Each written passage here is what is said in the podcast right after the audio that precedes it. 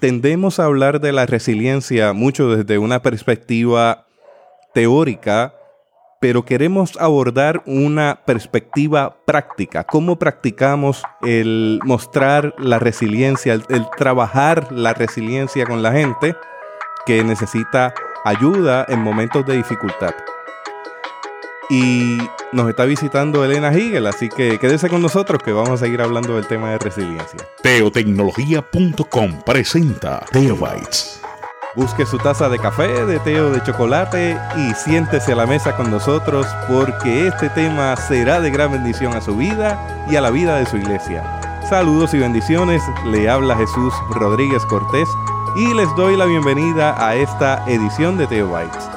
Como les mencionaba, vamos a trabajar el tema de resiliencia con Elena Higel, un tema muy necesario en tiempos que nos ha tocado vivir, eh, en medio de un trauma, luego de un evento eh, natural que fue catastrófico. Y Elena también ha estado desplegada en tiempos de eventos catastróficos en los diferentes lugares que ha estado como misionera. Menciono esto porque es muy pertinente hablar de cómo manejamos el trauma en tiempos difíciles en nuestra isla, en nuestra América Latina, en diferentes partes del mundo y espero que este tema le sea de mucha utilidad a usted y a la gente que está a su alrededor.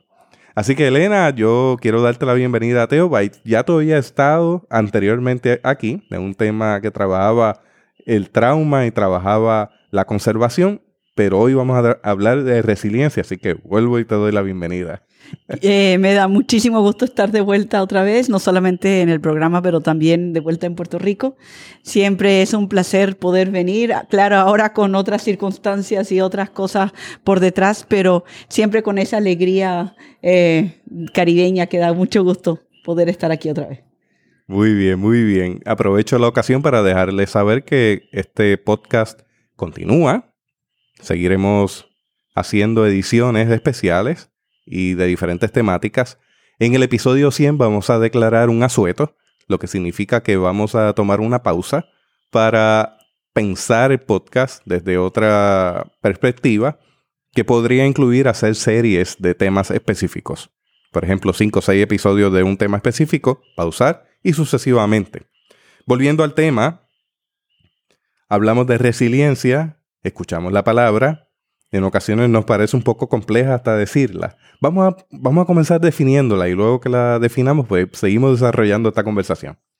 Muy bien, la palabra resiliencia, sí, a veces nos suena como que no es español, ¿verdad? Pero es una palabra que viene de la física y es, es de los materiales. Los materiales pueden tener resiliencia. Es aquella capacidad de un material de doblarse y retomar su forma otra vez. Entonces, una persona que es ingeniero va a trabajar con la resiliencia de los materiales con las cuales está haciendo una construcción, por ejemplo.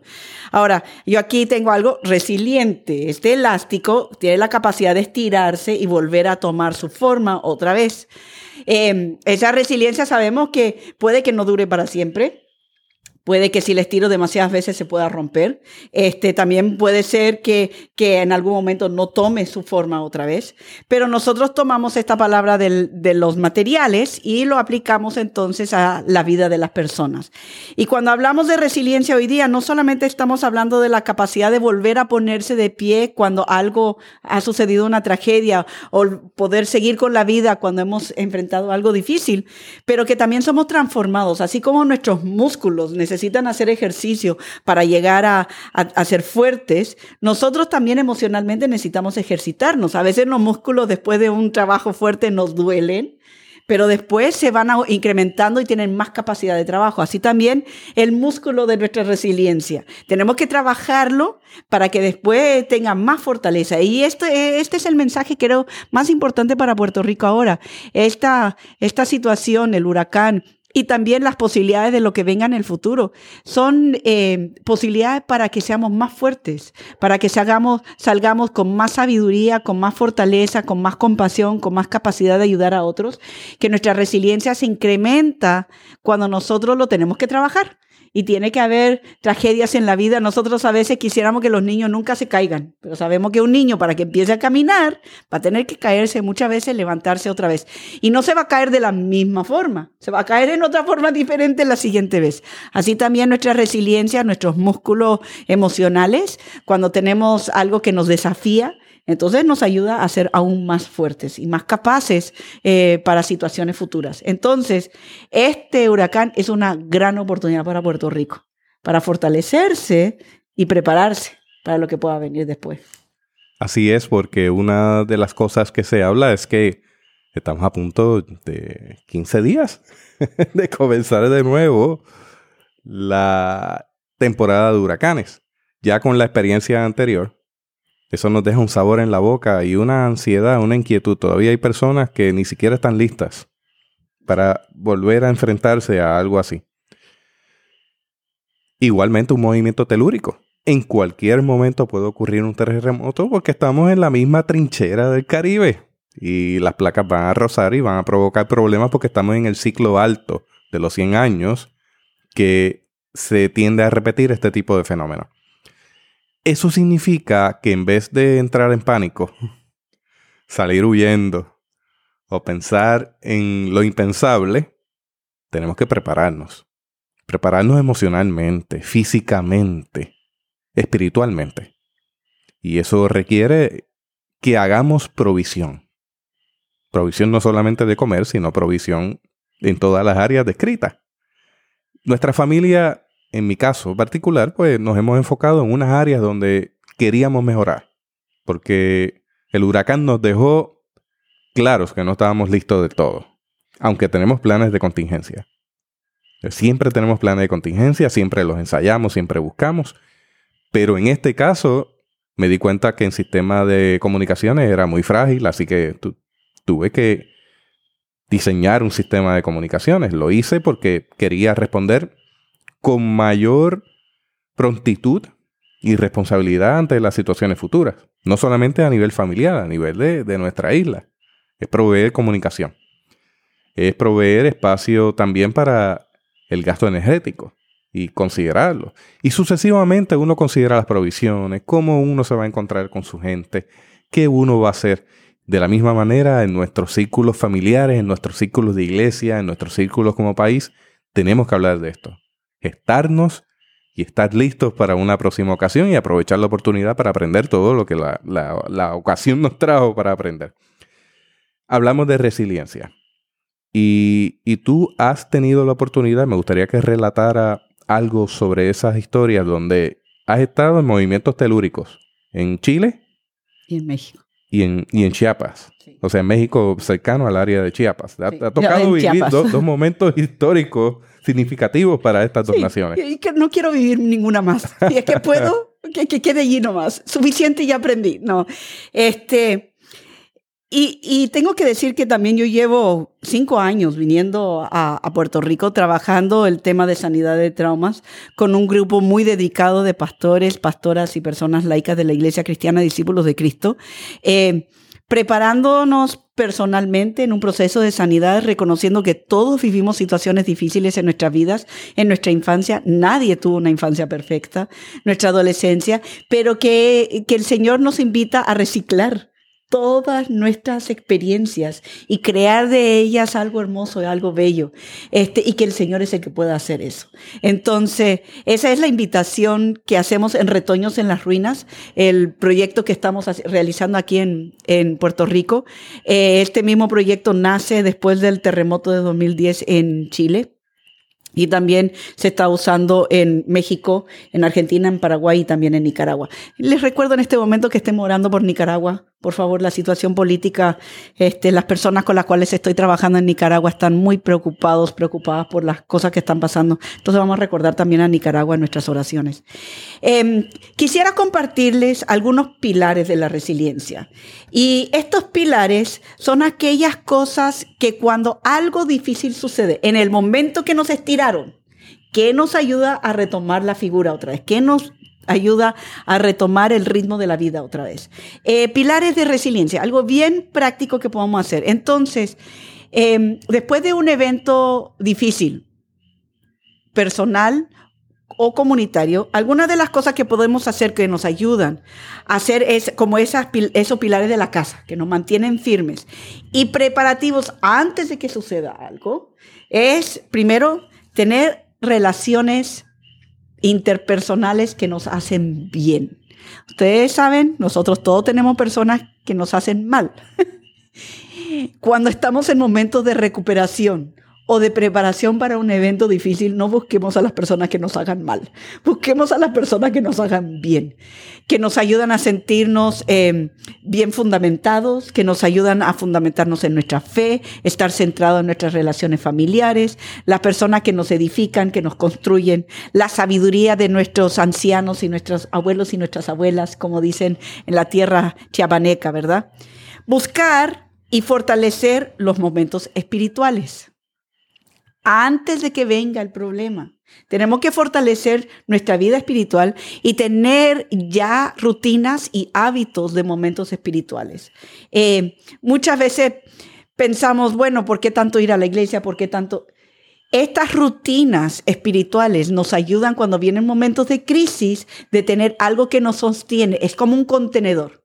Tenemos que tener preparado el contenedor antes de para que lo podamos usar después de que venga. Entonces, momentos de oración familiar, momentos eh, antes de acostarse en la noche, eh, momentos en que cantamos, estas, estos momentos espirituales antes, durante y después de momentos difíciles nos van a ayudar a ser resilientes lugares que nos hagan bien. Buscar esos lugares que nos traen recuerdos, que nos hacen sentir paz, que nos hacen sentir tranquilidad. Ahora, en un, en un evento como un huracán, muchas veces los lugares quedan destruidos. Entonces tenemos que crear nuevos lugares que son para nosotros lugares de paz, de, de tranquilidad, de, de solaz. Para algunas personas puede ser que antes del huracán el mar era un lugar, la playa era un lugar donde buscaban solaz y ahora eso ha cambiado. Entonces, tratar de crear nuevos lugares físicos, espacios físicos donde sentimos que nos podemos ir fortaleciendo. Y por último, rutinas. Esto de ensayar los planes, que se vuelva rutinario, porque cuando nosotros hacemos un plan y luego nunca lo practicamos, cuando viene la emergencia nos cuesta, con todo lo que está pasando en nuestro cerebro, nos, nos cuesta seguir un plan. Este, antes, tener rutinas para niños pequeños, esto es esencial para su resiliencia, pero para adultos también. Comer a la hora, tomar suficiente agua, dormir a la hora y la cantidad de horas necesarias. Tener rutinas, esto nos ayuda, otra vez es otro contenedor que nos puede ayudar en un momento difícil. Después de un suceso como, como, como María, es sumamente importante retomar estos pilares lo más pronto posible. Hay personas, yo he estado conversando con personas en Puerto Rico que me han dicho que todavía no han retomado la rutina de su vida. Y lo encuentro muy preocupante. Pastores, pastoras, que todavía no han vuelto a tomar sus momentos espirituales y sus rutinas espirituales. Les recuerdo que es súper importante para nuestra resiliencia retomar estas cosas, nuestro estudio bíblico personal, nuestro momento personal de oración retomar esto lo más pronto posible. Yo estoy preocupado con ese detalle porque uno ve mucha gente agotada. Sí. Pero estoy viendo pastores y pastoras que han dejado el pellejo, si de alguna manera se puede decir, y tienen fatiga por compasión. Entonces eso es un problema porque la fatiga por compasión puede traducirse en un problema de salud física serio. Y quiero decirle, puede ser más peligroso que el trauma inicial, porque no lo reconocemos. Y entonces decimos, no, pero esta persona está sufriendo más que yo, esta persona tiene más necesidad, hay tantas necesidades, tengo que ayudar a suplir todas, nos creemos medios mesías. Y la fatiga de la compasión puede llevar hasta el suicidio además de todos los problemas físicos em, de salud que conlleva. El escuchar las historias, el estar acompañando una tras otra, tras otra, tras otra persona. Miren, nosotros estamos en una maratón. Y para una maratón hay que correr para largo.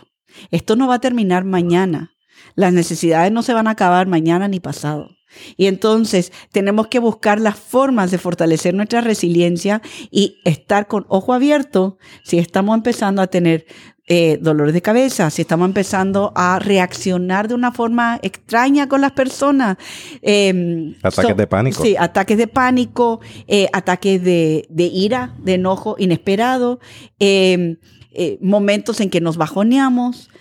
empezar a analizar qué es lo que está pasando. Eh, y especialmente si una condición física de salud no la tenía antes de María y ahora o la tenía en baja, bajos niveles y ahora han subido los niveles, estos son indicadores de eh, hipertensión, diabetes, problemas estomacales, úlceras. Esto es señal de que necesitamos empezar a cuidarnos. Y es la responsabilidad nuestra, de cada uno de nosotros, pastores, pastoras, líderes, de nosotros cuidar de nosotros y poner el ejemplo. No le podemos decir a los hermanos y las hermanas de la iglesia, cuídense si nosotros no nos estamos cuidando. Cuidar la familia, que es un asunto en ocasiones que pasa un segundo plano cuando estamos manejando situaciones de emergencia. Hay que recordar el orden de las cosas. Dios, la familia, la iglesia, todo lo demás. ¿Dónde queda nuestra familia? Eso, eso es algo que hemos tratado y que seguimos insistiendo. Y nuestra vida personal. O sea, y para cuidar de mi familia, yo tengo que estar en un lugar saludable. Si yo estoy descargando todo lo que yo estoy haciendo con las demás personas, con mi familia, es una señal de que yo no estoy cuidando de mí.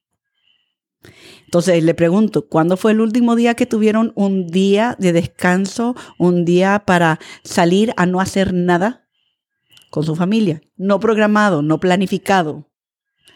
Vamos a ir a hacer esto, esto y esto y esto y terminan más agotados al final del día de recreación de lo que estaban antes de que empezaron. Que han salido y que han paseado y que se han detenido cuando quisieron, que comieron cuando quisieron. Así, estuvieron relajados. ¿Cuándo fue el último día? Y necesitamos esos momentos para que nuestro cerebro, la parte física, biológica de nosotros se reponga. Contacto con la naturaleza, esos lugares especiales. Sabes que estoy eh, comenzando a caminar más veces descalzo. Había perdido esa costumbre. Y, y, lo había hecho porque había asumido la, la, conducta de que quiero que mis hijos, mi hija y mi hijo crezcan bien y saludables. Yo tengo que modelarle colocándome mis zapatos y yo no hacía eso antes de que nacieran. Entonces de repente uno asume un modelo erróneo, de cierta manera. Caminar descalzo en escenarios naturales es uno de los eventos terapéuticos más extraordinario que usted pueda tener. Así, de sencillo. Así es. Y esa es, es una forma de fortalecer nuestra resiliencia. Contacto con la naturaleza es una forma esencial de fortalecer nuestra resiliencia. Y no solamente una vez cada al año. O sea, tener un hábito de contacto con la naturaleza, eh, así como nuestros hábitos espirituales, como nuestro hábito de aseo personal, estos hábitos son los que nos ayudan a mantenernos, este, a, fortalecer nuestra resiliencia y a mantenernos este, más equilibrados en situaciones eh, de estrés extremo. Y, creo que es importante hablar un poco acerca de qué es lo que pasa en el cerebro cuando estamos en estrés o en trauma, ¿verdad? Eh, porque nosotros tenemos esta parte de nuestro cerebro es nuestra parte pensante, nuestro lóbulo frontal. Esta parte del cerebro de aquí es la última parte en terminar de desarrollarse en el ser humano. Eh, puede ser hasta los 24, 25, 26 años de edad. Entonces, cuando tienen un adolescente que todavía está tomando decisiones que uno dice, no está considerando las consecuencias, eh, puede ser porque su cerebro, lóbulo frontal, que es la que mide consecuencias, también es el que eh, comunica todas las partes del cerebro, también es el que va procesando información y también esa parte racional lógica, no se termina de desarrollar enteramente hasta entrado a los años 20. Eh, esta parte del cerebro eh, es esta parte lógica, pero es lenta. Su procesamiento es más lento que otras partes del cerebro. Entonces, en la parte del medio de nuestro cerebro, que no lo podemos ver, ¿verdad? En la parte central sería como en la mano aquí, mi, mi dedo gordo, esta parte que está en el medio. Esta es la parte que es el sistema límbico y esta es la parte que maneja nuestras emociones y también señales de alerta. Entonces, esta parte es mucho más rápida y está conectada directamente a nuestro tronco cerebral, que sería esta parte de aquí, ¿verdad? desde, desde arriba del cuello para abajo la nuca, cuando hablamos de denucarse, es una parte esencial. Es esa parte de nuestro cerebro que maneja latidos de corazón, niveles de azúcar, sudoración. cuando eh, estas dos partes se, se manejan rápido. Entonces, cuando recibimos una señal de alerta y tenemos que accionar para pelear, para huir, y a veces también nos congelamos, desconectamos o no le hacemos caso al lóbulo frontal. Entonces, esta parte pensante está desconectada. Y mm, cualquier suceso en el futuro que se parezca, nuestro cerebro lo puede interpretar emergencia, desconectar el lóbulo frontal y ahí estamos reaccionando solamente desde nuestro sistema límbico. Entonces, por ejemplo, ¿cómo fue el viento y la lluvia durante el huracán? Ese sonido es un sonido que nos pone en alerta, especialmente si sufrimos algún daño, si se estrelló una ventana, se cayó un árbol. Esta semana pasada Tuvimos vientos con lluvia, con aproximaciones a ese mismo sonido, que el cerebro empieza a interpretar y decir esta parte de adentro, huracán, huracán. La parte lógica está diciendo, no, no hay huracán, no han avisado ningún huracán. Pero esta parte de la amígdala cerebral o la parte límbica no puede eh, medir los tiempos, qué era de ayer, qué es de hoy, qué es de mañana. Y, el, y toma estas señales como alerta, peligro, peligro, peligro, peligro.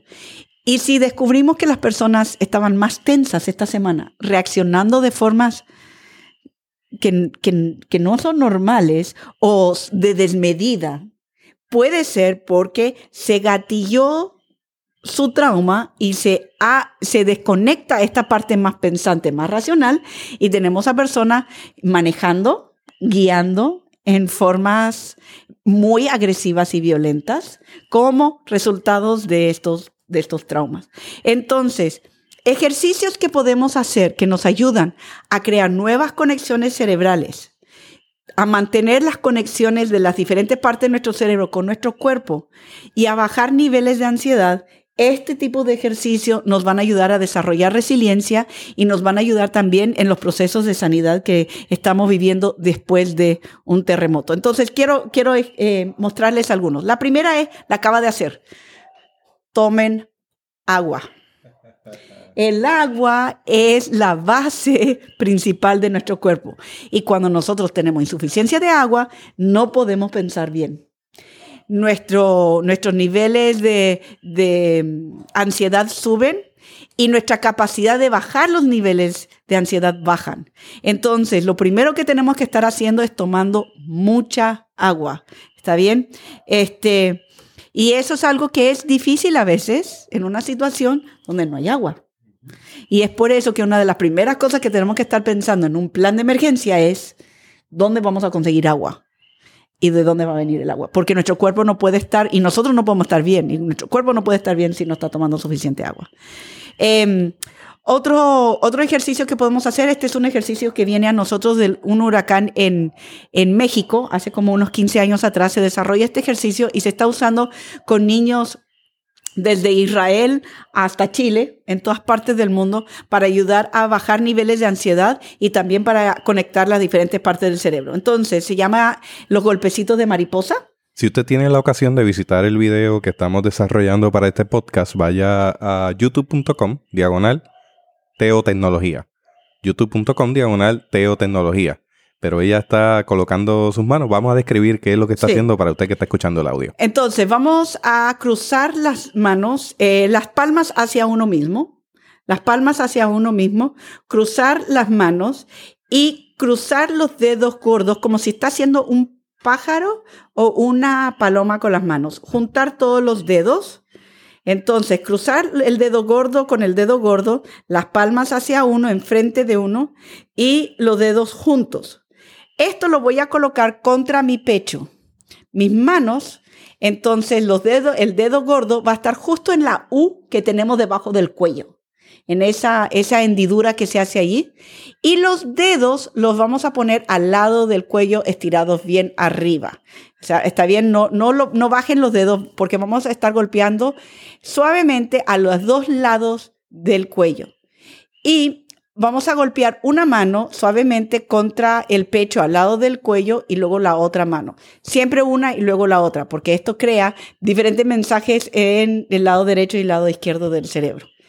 Mientras estamos haciendo esto, vamos a colocar la lengua detrás de los dientes en el paladar, detrás de los dientes superiores de enfrente eh, en el paladar.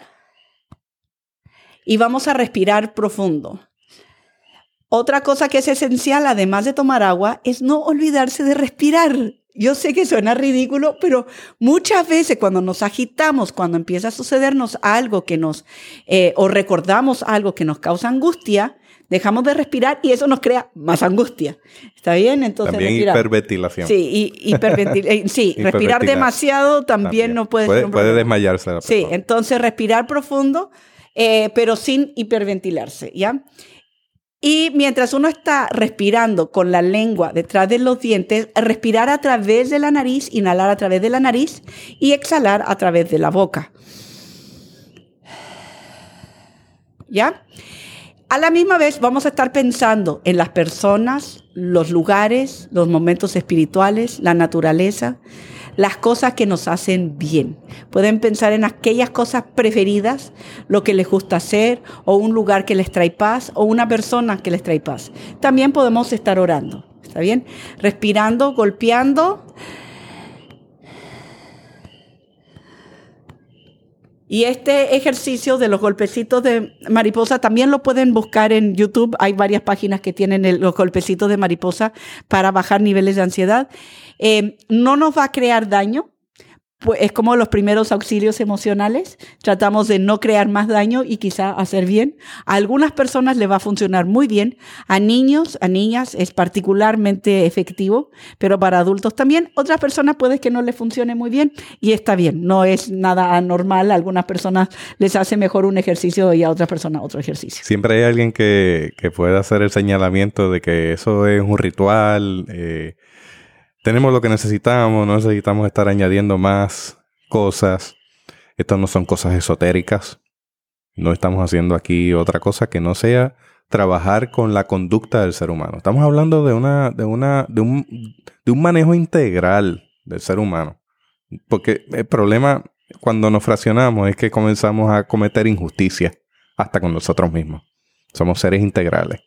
Y, estas son técnicas para poder trabajar. Está basada en la biología. Estamos otra vez respirando, golpeando, porque estamos reconectando el lóbulo frontal para que esté integrado en nuestro proceso de, de, pensamiento emocional, que esté todo integrado otra vez. Y estamos calentando, planteando técnicas que se pueden integrar, integrar dentro de, del manejo del trauma tanto nuestro como de las personas que están a nuestro alrededor. Así que, adelante, Elena. Em, otra cosa que les quiero invitar a que todos seamos es que seamos tutores de resiliencia. Em, hay un libro que se llama Tutores de Resiliencia, se los recomiendo. Es un libro muy interesante em, de una editorial eh, española, de Gedisa. Este, la pueden encontrar en el internet. Pero nos invita a que todos nosotros podemos ser como el palito que plantan al lado del arbolito que está creciendo para estar ahí durante el proceso de crecimiento y una vez que ya se ha fortalecido y ya ha crecido, el tutor se remueve y se va, ¿verdad? Y entonces, después de momentos como el huracán, necesitamos tutores de resiliencia en nuestra vida y nosotros podemos ser tutores de resiliencia, acompañando a las personas, pero no crean una dependencia para que nos necesiten para el resto de su vida. acompañándoles para que ellos puedan fortalecerse y ponerse de pie, este, para que ellos sean resilientes. Y este es la invitación para pastores, pastoras también. Recordar que somos tutores de resiliencia para un tiempo, pero nunca podemos perder de vista que nuestro objetivo es que ese arbolito crezca solo, crezca derecho y que no nos necesite. Entonces, pastores, pastoras, tengan mucho cuidado en estos procesos de recuperación, de no crear dependencias que después no puedan soltar. ¿Está bien? Em, y para esto tenemos las habilidades de la, para la resiliencia. Estos vienen del libro que se llama Manual de Resiliencia Aplicada con muchas cosas prácticas. También es un libro de Gedisa, de la misma editorial. Eh, algunas cosas prácticas que podemos nosotros estar pensando, ¿verdad? Para poder eh, fortalecer la resiliencia en iglesias, en familias, en nuestra propia vida. Ayudarle a las personas a tomar iniciativa. Cuando vamos y visitamos una familia que tiene necesidad, ¿cómo le podemos ayudar a que ellos comiencen? con algo pequeño, pero que comiencen. Iniciativa también para prepararnos antes de que sucedan las cosas. Iniciativa con los niños. ¿Cómo le podemos invitar a los niños que ellos estén activos practicando eh, esa ayuda a otros. ¿Qué es el que estaba justamente en mi elástico? Se dieron cuenta que dice una de las cosas que desarrolla la resiliencia es ayudar a otros. Este, este es esencial. Entre más rápido nosotros podemos empezar a ayudar a otras personas, menos catastrófico va a ser el trauma en nuestra propia vida. Eh, para niños y niñas, tengo muchas, muchas historias de niños y niñas resilientes, pero yo les quiero presentar a Dignidad.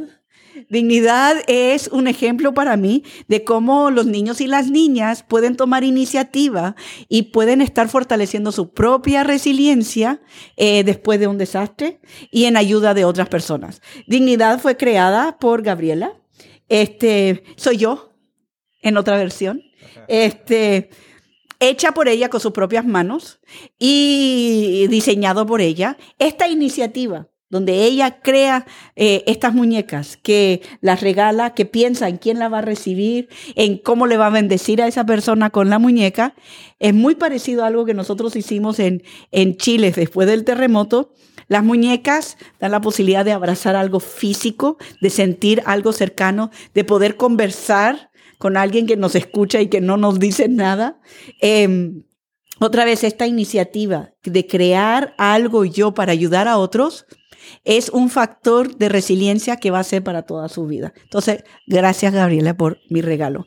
Ya, ya empezó a viajar conmigo, ya la presenté a varios niños en Puerto Nuevo este, durante el fin de semana. Gabriela es mi hija.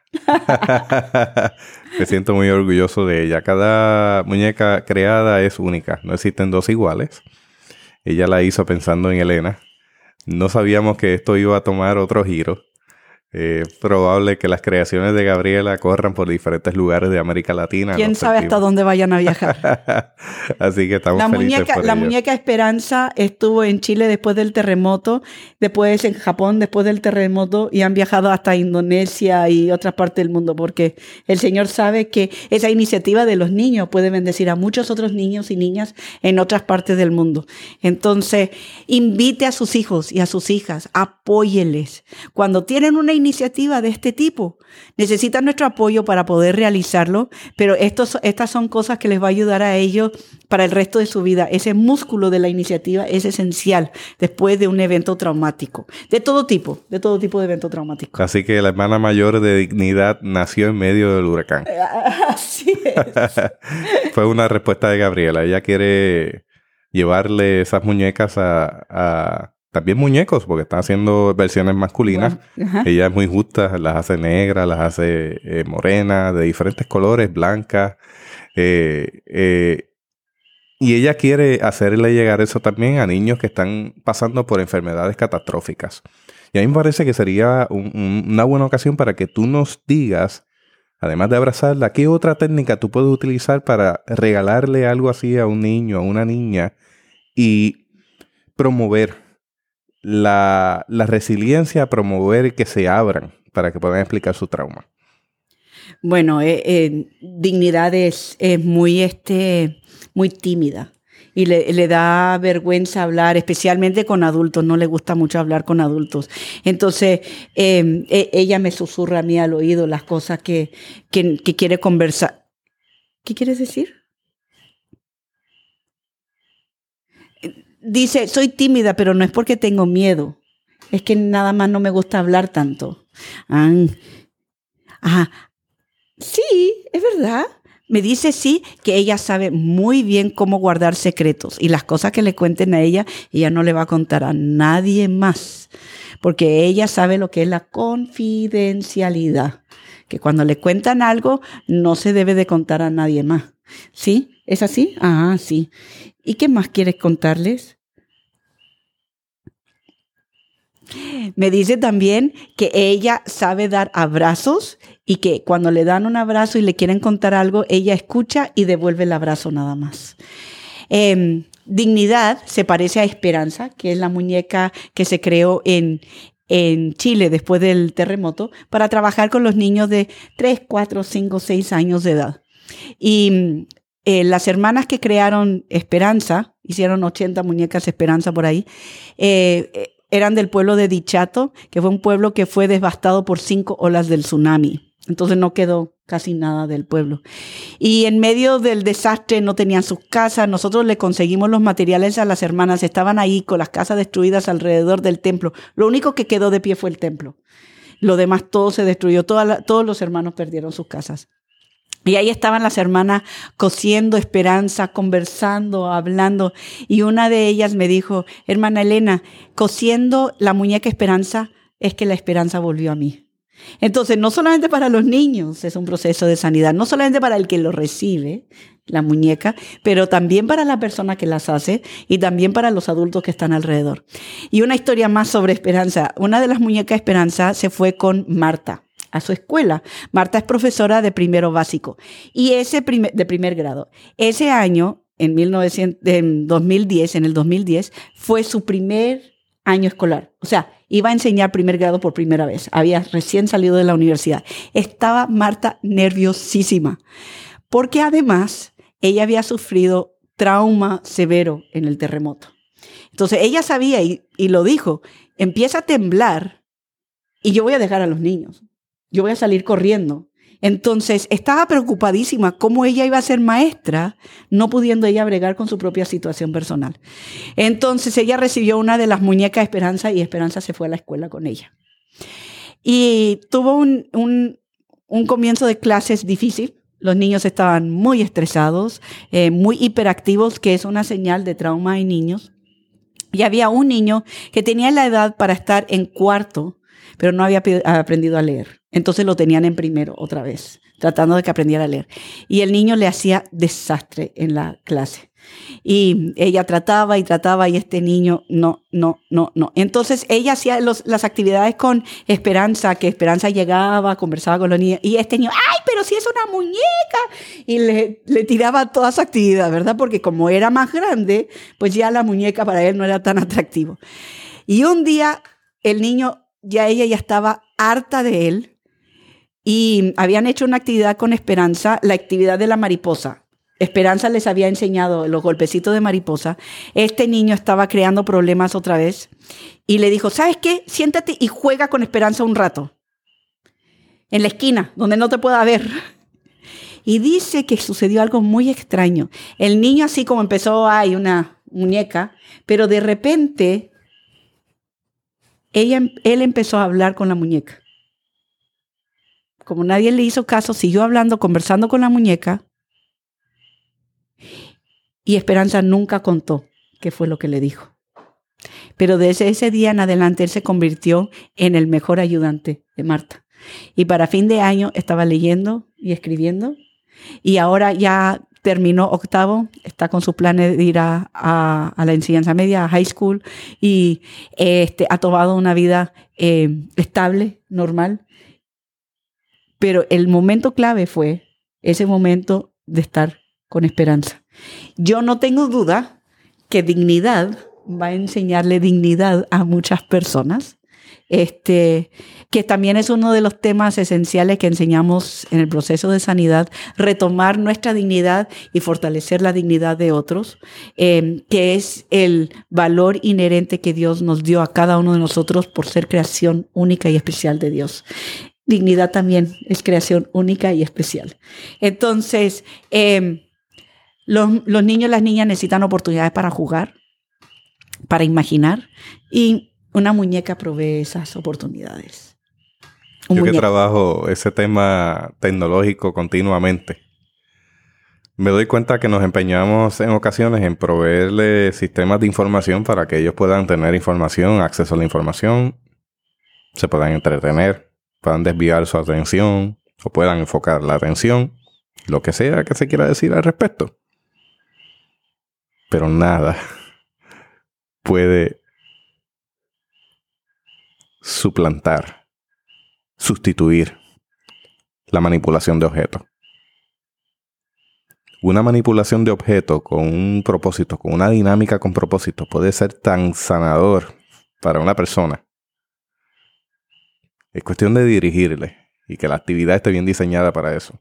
Entonces lo, lo menciono porque yo vi a Elena en acción hace varios días, trabajando con una población de adolescentes con la que nosotros trabajamos, una comunidad marginada. Y yo decía, wow, estos chicos no se desconectan de sus aparatos. La propuesta de Elena es manipulación constante de objetos en las diferentes ramas artísticas, eh, de movimiento, musical, eh, eh, táctil, todos los sentidos estaban incluidos. Y usted podría pensar, bueno, están acostumbrados a andar con un aparato electrónico en la mano, no van a prestar atención. Por el contrario, no se desconectaron ni un solo segundo y la actividad duró alrededor de dos horas. Sí. Fueron dos horas corridas. ¿Qué ocurrió allí? O sea, allí no habían aparatos electrónicos por ningún lado. No. Y todo el mundo estaba comprometido desde Y yo adultos tampoco. hasta niños. En la Y yo tampoco. O sea, yo no usé PowerPoint ni el computador. Y, y hago eso a propósito, de yo no usar un aparato electrónico. Hay veces, yo no soy músico, hay veces que puedo usar un aparato de sonido. Pero aún eso, aunque canto terrible, yo dirijo la canción, ¿verdad? Este, otra vez, porque es- es- tengo que modelar. Tengo que modelar lo que yo les estoy enseñando, ¿verdad? No pestañeaban. No, Y está- entonces, de repente estábamos convencidos de que cada 10 minutos hay que cambiarle de actividad, que lo hiciste. Cambiabas periódicamente, pero que tenemos que colocarle eh, tantos medios que le estimulen como sea posible. Y allí no hubo medios ninguno digitales. Únicamente táctil. Fue completamente análogo. Y Es y- interesante. Y, mucha relación. Eh, interacción de relaciones adultos con niños, yo con los niños, los niños con los niños, en diferentes formas. Ahora grupos de cuatro, ahora en dos. Ahora, entonces, manteniendo, fortaleciendo esa, esas relaciones, que también es una habilidad de la resiliencia, como estábamos diciendo, ¿verdad? Esas relaciones es lo que nos mantienen firmes cuando vienen los momentos difíciles de la vida. Entonces, hay que fortalecer las relaciones, no solamente con los padres, pero con los líderes de la iglesia, con otros adultos, con que los niños se sientan cómodos, las niñas se sientan escuchadas por los adultos que no necesariamente son sus padres, ¿verdad? Y que no son pagados para estar con ellos. Los niños son inteligentes. O sea, ellos saben, a mí me han dicho los niños, todas las personas que yo tengo alrededor mío están pagados para estar conmigo. No es porque realmente quieren. Y eso en la iglesia es diferente. ¿Verdad? Los niños de la iglesia viven una experiencia diferente. Y ahí tenemos también el tema de la comunicación, que también es una habilidad para la resiliencia importante, fortalecer nuestra comunicación, como también para la emergencia. ¿Cómo nos vamos a comunicar? ¿Dónde nos vamos a comunicar? ¿De qué forma nos vamos a comunicar? Eh, ¿Qué códigos especiales vamos a tener para, para una emergencia de diferente índole? Eh, así vamos rapidito con algunas cosas más. Trabajar nuestra identidad la identidad de los niños este, es también una habilidad esencial para la resiliencia. Los niños puertorriqueños necesitan desarrollar su identidad como niños y niñas puertorriqueños, con toda la cultura, la música, la historia, todo eso que lo que significa nuestra identidad cristiana. También necesitamos desarrollar esa identidad, quiénes somos como cristianos, este, porque cuando tenemos nuestra identidad fortalecida es que nosotros podemos aceptar a otros. Eh, tengo que admitir que esta es una de las áreas de mi vida donde yo más trabajo de sanidad necesito hacer. Estoy constantemente viendo cómo desarrollar mi resiliencia en mi identidad, porque haber crecido como hija de misioneros entre pueblos y haberme mudado cada dos años desde que nací este, hasta que me mudé a Chile, me crea una situación de identidad, ¿verdad? De dudas acerca de mi identidad. Y este, este, es, un, este es un área súper importante. Eh, con eso, eh, trabajar la espiritualidad nuestra, ya lo habíamos hablado, conversado un poquitito, también reconocido por investigadores seculares que la espiritualidad es esencial para la resiliencia.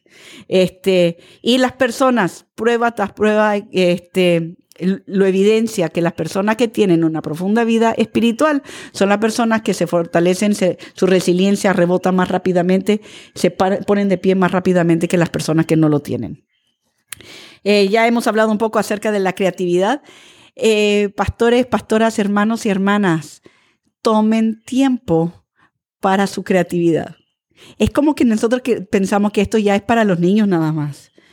Eh, una, una de las cosas que yo aprendí durante el terremoto en, en Chile fue a tejer. Ahora, los primeros tejidos tengo que decirle que fue un desastre porque era evidencia de mi estado emocional. este, el, el, primer tejido que hice no fue muy lindo, pero me, me hizo sentir eh, bien pero también porque ese ejercicio de creatividad con nuestras manos con, eh, crea nuevas conexiones neurológicas y también ayuda a que nuestro lóbulo frontal se mantenga conectado.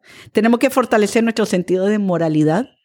Nuestro sentido moral es lo que nos ayuda a tener la brújula clara cuando viene el momento de desastre y nuestro lóbulo frontal está desconectado, para que no hagamos cosas inmorales o que dañan a otros.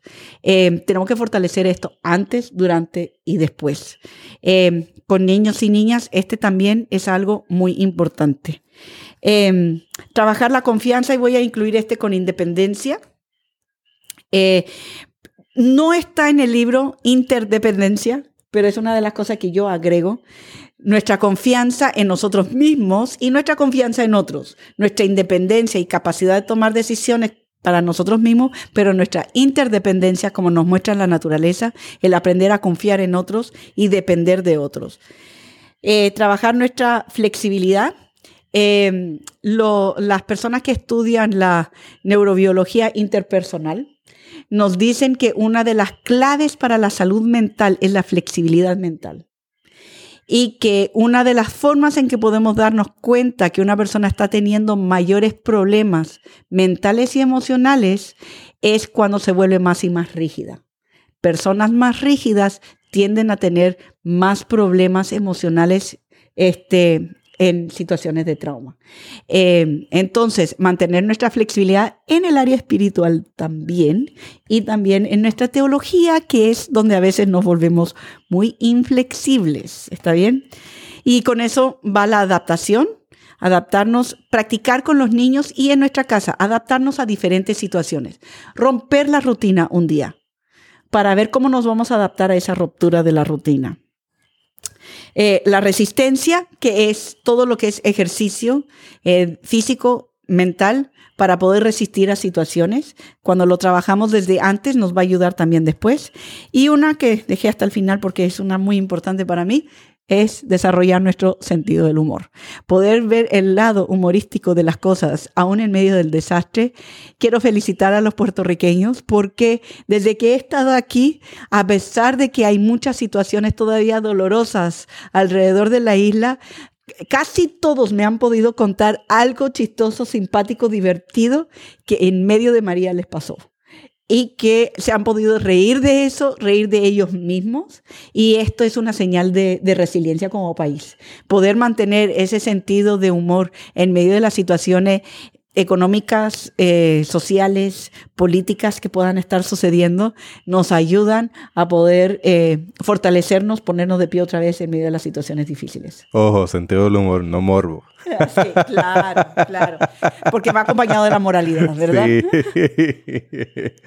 A veces, a veces tendemos a, ser cínicos para una, una, manera de escapar. Sí, hay que tener cuidado con, con, el, con ser cínico. ¿Verdad? Que no es el mismo tipo de ese humor que, que todos pueden disfrutar. Es una reacción pasiva-agresiva. Sí, esa es una reacción pasiva-agresiva, que, que también es una señal de opresión. Las personas pasivas agresivas lo son ante la opresión. Cuando sienten que hay una situación que no pueden solucionar, se vuelven cínicos y pasivos agresivos como una respuesta a una situación que parece no tener solución.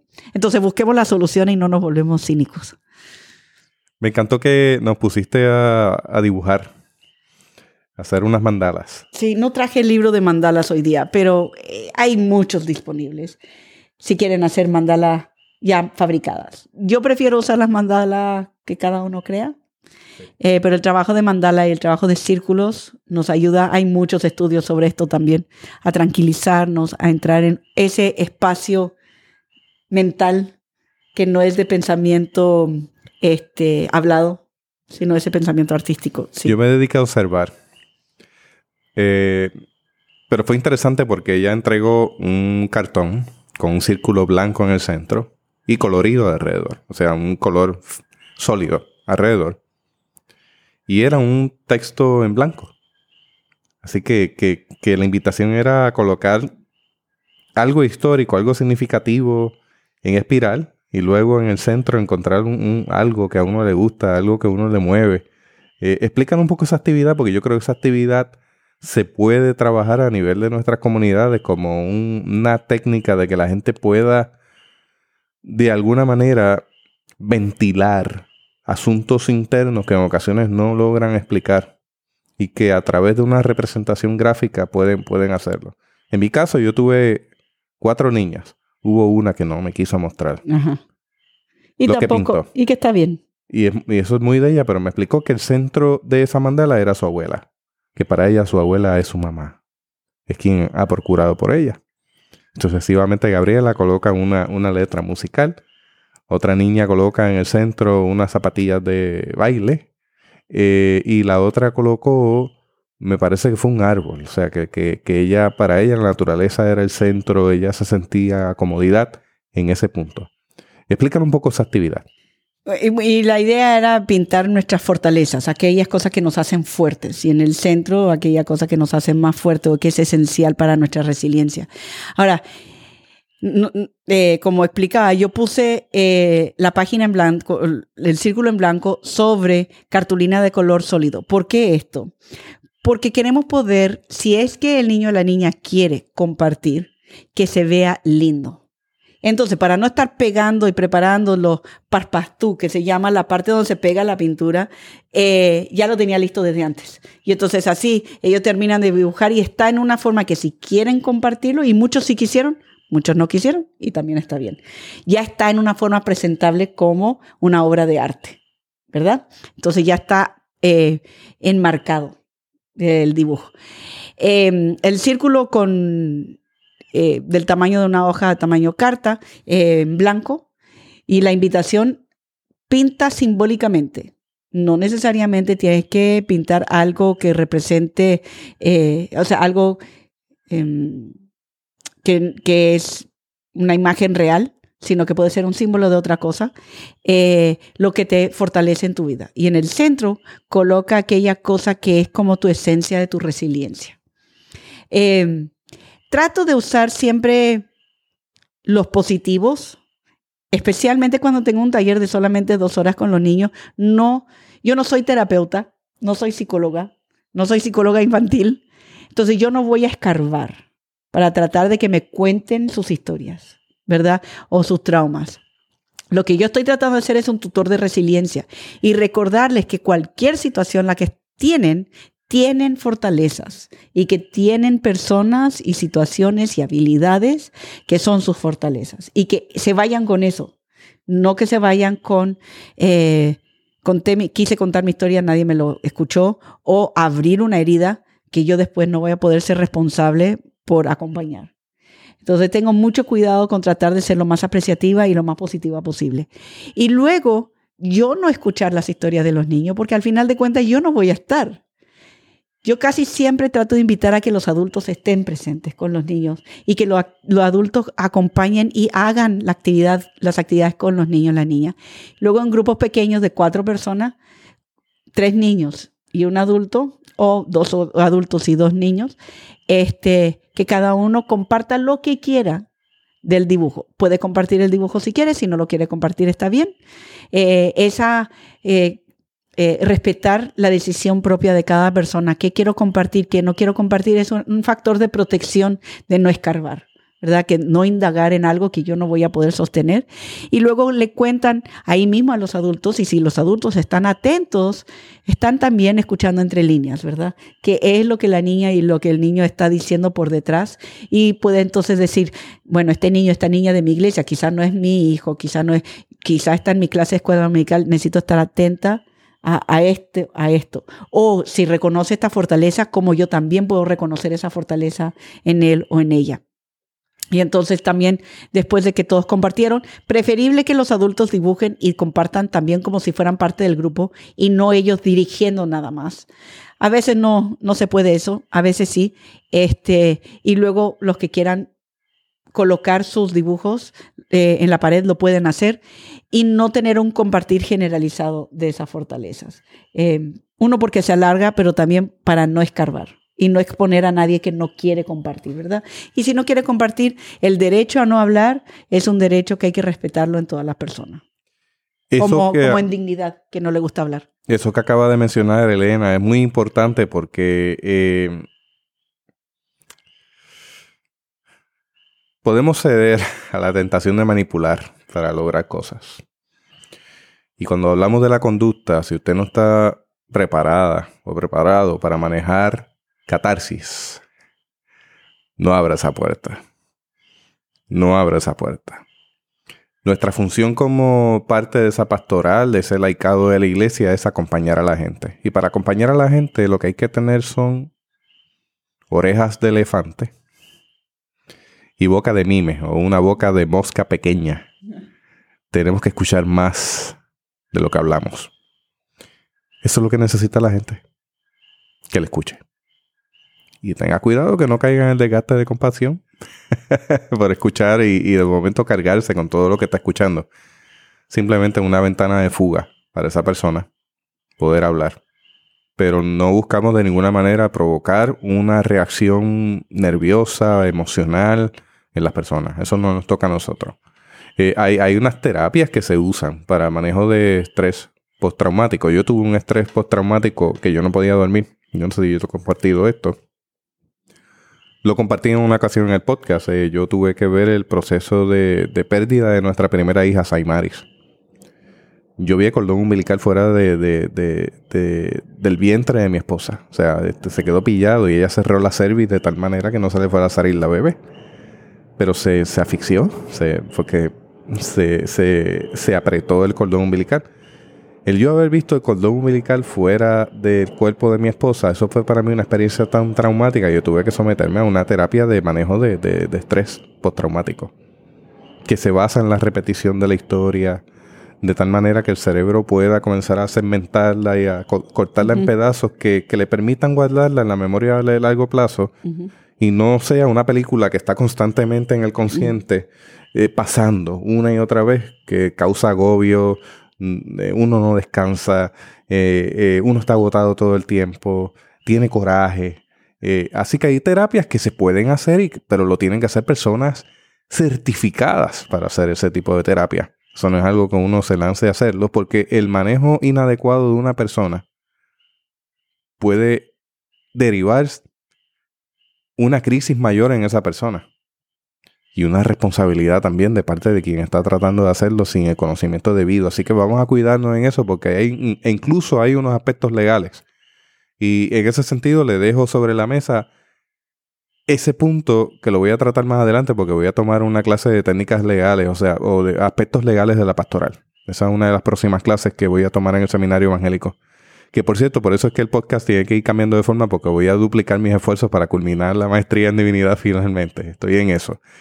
Eh, así que voy a compartir esas temáticas con ustedes, con una persona que es versada en leyes y en esos aspectos legales de, de la pastoral y del laicado cuando trabajamos con personas, porque hay unos aspectos legales que considerar. Volvemos al tema. Eh, y, eh, y poder identificar si hay algo que, que nos damos cuenta que necesita una ayuda mayor en esa conversación con los niños, entonces, pues entonces refiramos a ese niño, busquemos la forma de poder alcanzarle con esa ayuda de un profesional que le puede ayudar en, en lo que necesite. Cuando trabajamos como adultos es un no, no, decirle, yo creo que tú se te soltó un tornillo, tienes que buscar ayuda. Eso es un no, no. Uno tiene que empezar a dirigir a la persona. ¿Tú has considerado hacerte un examen físico de sangre? Que puedas ver por qué te estás sintiendo de esa manera. Y se supone entonces que al dirigirle al profesional en salud, el profesional en salud se supone entonces que se dé cuenta y diga, mira, te voy a referir a este amigo mío, a esta amiga mía que te va a ayudar en estos aspectos y podemos ir llevando a la persona progresivamente a trabajar su estado emocional. Porque aquí, aquí estamos manejando también la parte emocional de, de, del ser humano, a la cual estamos sujetos usted y yo. Y usted tenemos altas y bajas. Y eso incide en nuestra vida espiritual. Y en conjunto con eso sí tenemos un área de responsabilidad que es nosotros de la iglesia, es la parte espiritual. Y hay ciertos tipos de traumas que requieren un acompañamiento espiritual. Este, no tenemos tiempo ahora para hablar de la lesión moral, pero es, es un tipo de trauma que requiere que el profesional psicológico, psiquiátrico, se refiera a una persona eh, con capacidades espirituales para acompañar ese tipo de, ese tipo de trauma específico. Este, pero volvamos al tema de la, de la resiliencia. Eh, caminar. Quiero enfatizar mucho el caminar. Si usted va a escuchar una historia de una persona que usted sabe que la historia va a ser difícil, salga a caminar con esa persona. Eh, va a ayudarle a integrar la historia mejor y a poder capacitar, va a tener mayor capacidad para acompañar después de que haya escuchado una historia de alguien, salga a caminar. Eh, antes de ir a escuchar la historia de una persona, salga a caminar. Con los niños y las niñas, si han tenido un momento intenso, eh, emocionalmente intenso, con un niño o una niña, con un grupo de niños y niñas, eh, ya sea intenso bueno o intenso malo, o sea, cualquiera de la forma de mucha, mucha risa, por ejemplo, están medio histéricos, o este, que también puede ser señal, o, un momento donde algún niño ha llorado, entonces, o han contado algo profundo, salgan a caminar. ¿Está bien? Esto hace dos cosas, varias cosas. Una es que cambia, cambia el lugar físico donde estamos. Y el cambiar el lugar físico donde estamos abre oportunidades para el cerebro integrar las historias de otra forma. Integrar nuestro cuerpo en el ejercicio de caminar nos ayuda a integrar las cosas de otra forma. Eh, entonces, eh, no, siempre podemos caminar descalzos, pero cuando se puede, salgan a caminar descalzos les va a ayudar. Eh, si están escuchando a una persona, en vez de escuchar a esa persona en la oficina, en la oficina pastoral, salgan a caminar. Este va a ayudarles a ustedes y también a la otra persona ir integrando la historia. No escuchar por largo rato, eso que sí, le escuché por tres horas. Aprenda a decirle a la persona, tengo media hora para escuchar o decir después de 15 minutos, tomémonos un descanso, tomen un café, tomen un, eh, un, vaso de agua, luego seguimos otra vez, especialmente si las historias son muy intensas o las situaciones son muy intensas. Eh, para aquellas personas que han tenido pérdidas, eh, están pasando por procesos de duelo o de luto. Y estas pérdidas pueden ser de todo tipo. O sea, puede ser que, que no perdió la casa, pero a causa de María eh, se divorciaron o una separación, eh, la pérdida de los libros dentro de la casa, la pérdida del lugar donde siempre fuimos a divertirnos o, o, del árbol preferido, el árbol que subíamos cuando éramos niños, este, la playa, ya no está esa playa, ¿verdad? Cualquier tipo de pérdida eh, puede motivar un proceso o crear un proceso de luto o de duelo. Puerto Rico está en un proceso de duelo. Lo veo en las reacciones de las personas mientras están guiando. Lo veo en las conversaciones, lo escucho en las conversaciones de las personas tratando de procesar. ¿Y a ti cómo te fue? ¿Y qué te pasó a ti? ¿Y cuándo te llegó el agua? ¿Y cuándo te llegó la luz? Una pérdida de sentido de seguridad una pérdida del sentido de la bendición de Dios que a Puerto Rico no le había tocado. O sea, a todos los demás, pero porque nosotros somos bendecidos, porque Dios nos ama, por lo que... Nosotros no hemos tenido el desastre. Bueno, ahora ya no se puede decir eso, ¿verdad? Estas pérdidas, eh, si no las trabajamos, nos quedamos atorados en ellas. Y empezamos a dar vueltas y vueltas y vueltas en remordimientos, en sentidos de culpa, en sentidos de pérdida, en, tristezas profundas, en depresiones, eh, en agresiones hacia otras personas. Entonces, esté atento para escuchar sus propias historias de pérdida, nómbrelas, haga eh, algún, alguna ceremonia para cerrar eso. En un funeral tenemos la oportunidad de, tenemos toda una ceremonia que nos ayuda a, poner cierre y para seguir caminando en el proceso de duelo. E, esas ceremonias nos invitan al proceso de duelo en un funeral. Y eso ya lo tenemos establecido culturalmente. Pero muchas de estas otras pérdidas no tenemos ceremonias o lo que llamaríamos rituales que nos indican estoy en un proceso de duelo. No nos ponemos la ropa negra em, o u otra cosa así cuando hemos perdido la casa. Pero la pérdida es tan severa como la muerte de una persona. Entonces les invito a que estén para su propia resiliencia y la resiliencia de otros, que estén escuchando sus propias historias de pérdida, nombrándolas y creando ceremonias, cultos especiales. Puede ser yo sola en la playa, soltar algo o reconocer y nombrar estoy en un proceso de luto, de duelo. O puede ser algo que lo hagamos corporativamente como familia, como iglesia. Se va a ir acercando la fecha del aniversario es muy importante preparar ese aniversario cuidadosamente en la iglesia y en la familia. Porque vamos a, el lóbulo frontal se va a y, vamos a estar con muchas emociones a flor de piel. Entonces, encauzar eso para ayudar al proceso de luto, nombrar las pérdidas, no solamente físicas de cosas, pero de, de sentidos, de seguridad, de sentidos emocionales, esas, esas pérdidas, nombrarlas, que puede ser diferente de una persona para otra persona. Preparar cultos especiales, muy importante. En, conforme empieza la temporada de huracanes otra vez y conforme se acerca la fecha de, de María. Y creo que es tiempo quizá. Llevamos un, rato, pero es muy, muy cierto esto. Hay que estar identificando las fechas claves que básicamente disparan los sentimientos. Eh, recientemente no estuviste por acá, pero hace un mes hubo un apagón general que duró un día completo, alrededor de 24 horas.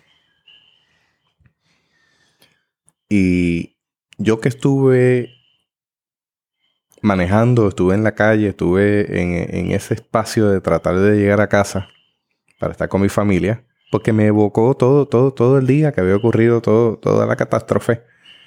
Me encuentro con que los sitios estaban abarrotados, se había acabado el gas o la gasolina, la gente estaba haciendo las mismas filas del día después del huracán.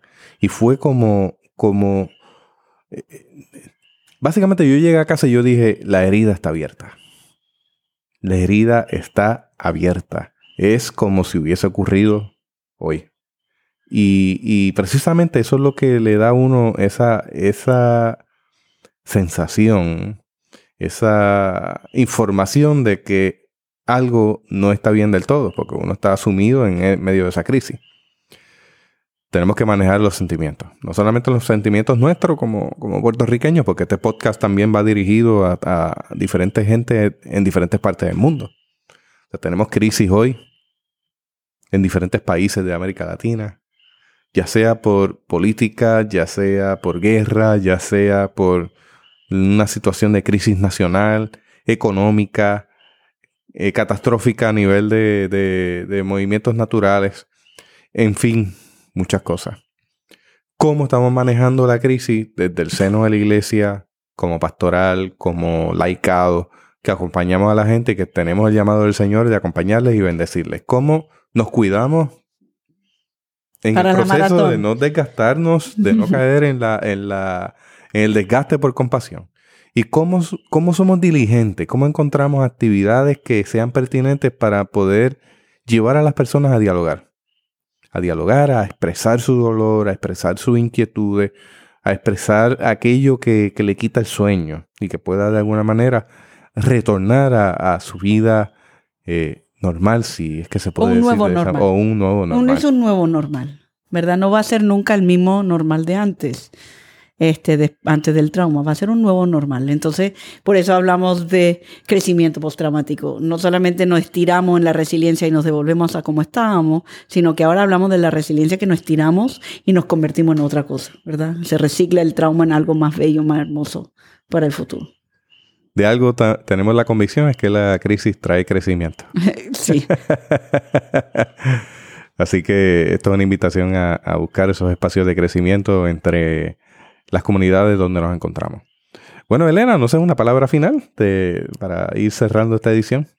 Creo que tienes algunos proyectos que estás trabajando. Sí, sí, este, estamos acá en Puerto Rico con la esperanza de que vamos a poder trabajar con, eh, en el futuro, tener ya un diplomado eh, con eh, eh, el Instituto Bíblico del Centro Cristiano. Estamos en conversaciones sobre eso. También estamos en proceso de conversaciones con las personas que van a ser los facilitadores de retoños en las ruinas aquí en Puerto Rico, que ya llevan varios años, porque como yo tengo que venir, eh, solamente puedo venir por ocasiones cortas, una vez al año, este, pero tienen que terminar cinco cursos diferentes para poder ser facilitadores. Vamos a tener eso listo. Yo les pido sus oraciones por Chiapas y por Oaxaca donde vivimos, experimentamos, y Ciudad de México, toda la parte centro-sur de México, dos terremotos devastadores en septiembre del año pasado. Este, septiembre fue un año, fue un mes difícil el año pasado. Hubieron muchas cosas pasando en muchas partes de donde tengo trabajo. Eh, Ahí también estamos trabajando con el seminario de la Iglesia Nazareno, en la sede de Juchitán, preparando, capacitando personas. En Chiapas también estamos trabajando con retoños en las ruinas. Les, pido sus oraciones por este trabajo este, para que otras personas ya se vayan capacitando. En Chile ya están trabajando, ya tienen como eh, 11 facilitadores y 10 más en camino. Entonces espero que los chilenos también nos puedan seguir apoyando con, con su crecimiento. Este, y, para terminar, quisiera recordarles a todos que este músculo de la resiliencia es uno que si no lo trabajamos no se desarrolla. Está bien, es como siempre soñamos con hacer ejercicio para que nuestro cuerpo físico esté mejor, pero siempre se queda en los sueños y nunca realmente hacemos el ejercicio. Este, para la resiliencia tenemos que prepararla antes, este, reconocerla después y seguirla trabajando después de que hemos tenido eventos difíciles en nuestra vida de todo tipo, eh, no solamente el huracán, pero estamos viviendo experiencias traumáticas todos los días. Y de pedirles, por favor, si hay alguien que está teniendo problemas, después de María, si no está pudiendo dormir, si está despertando a todas horas, si este, ha cambiado su forma de alimentarse, comiendo de más no comiendo lo suficiente, si está teniendo dolores de cabeza, síntomas físicos, si está descubriendo que le está gritando a las personas o que se dispara su ira, su ansiedad, como antes no lo hacía, este, si está teniendo em, pensamientos intrusos que no puede controlar, por favor, vaya y busque a un profesional que le pueda ayudar con el estrés postraumático. Pastores, pastoras, si están descubriendo que ustedes también tienen estas cosas, puede ser que esté sufriendo de fatiga de la, de la compasión, de trauma secundario. Y nosotros, como dice un libro nuevo que acaba de salir, tenemos que ser buenos mayordomos de nuestro trauma. Y verlo también como un regalo que Dios nos da a nosotros para poder ser mejores pastores, mejores acompañantes de otras personas a seguir hablando de mayordomía integral. Gracias, Elena. Ha sido un privilegio enorme tenerte aquí eh, en esta edición especial de Theo Bites, tratando el tema de resiliencia. Yo espero que usted haya tenido algunas orejitas para trabajar el tema con sus grupos y acompañar a la gente en medio de sus traumas, donde quiera que estés, no solamente en Puerto Rico, sino en diferentes partes del mundo donde están ocurriendo situaciones que requieren de gente de Dios que acompañe al pueblo. Dios nos llama a caminar con el pueblo y a encarnar ese reino que se hace presente aquí y ahora. Amén. Si usted desea compartir este episodio, le invito a que busque el enlace en www.teobytes.com, www.teobytes.com. Allí va a encontrar los enlaces para compartirlo en las diferentes redes. Compártalo con alguien que usted sabe le va a ser de gran bendición, como lo fue para su vida y para la nuestra. Hasta aquí esta edición de Teo Bytes. Gracias por darnos el privilegio de llegar hasta ustedes a través de las redes informáticas. Será hasta el próximo episodio. Que la paz y la gracia de nuestro Señor Jesucristo sea con ustedes.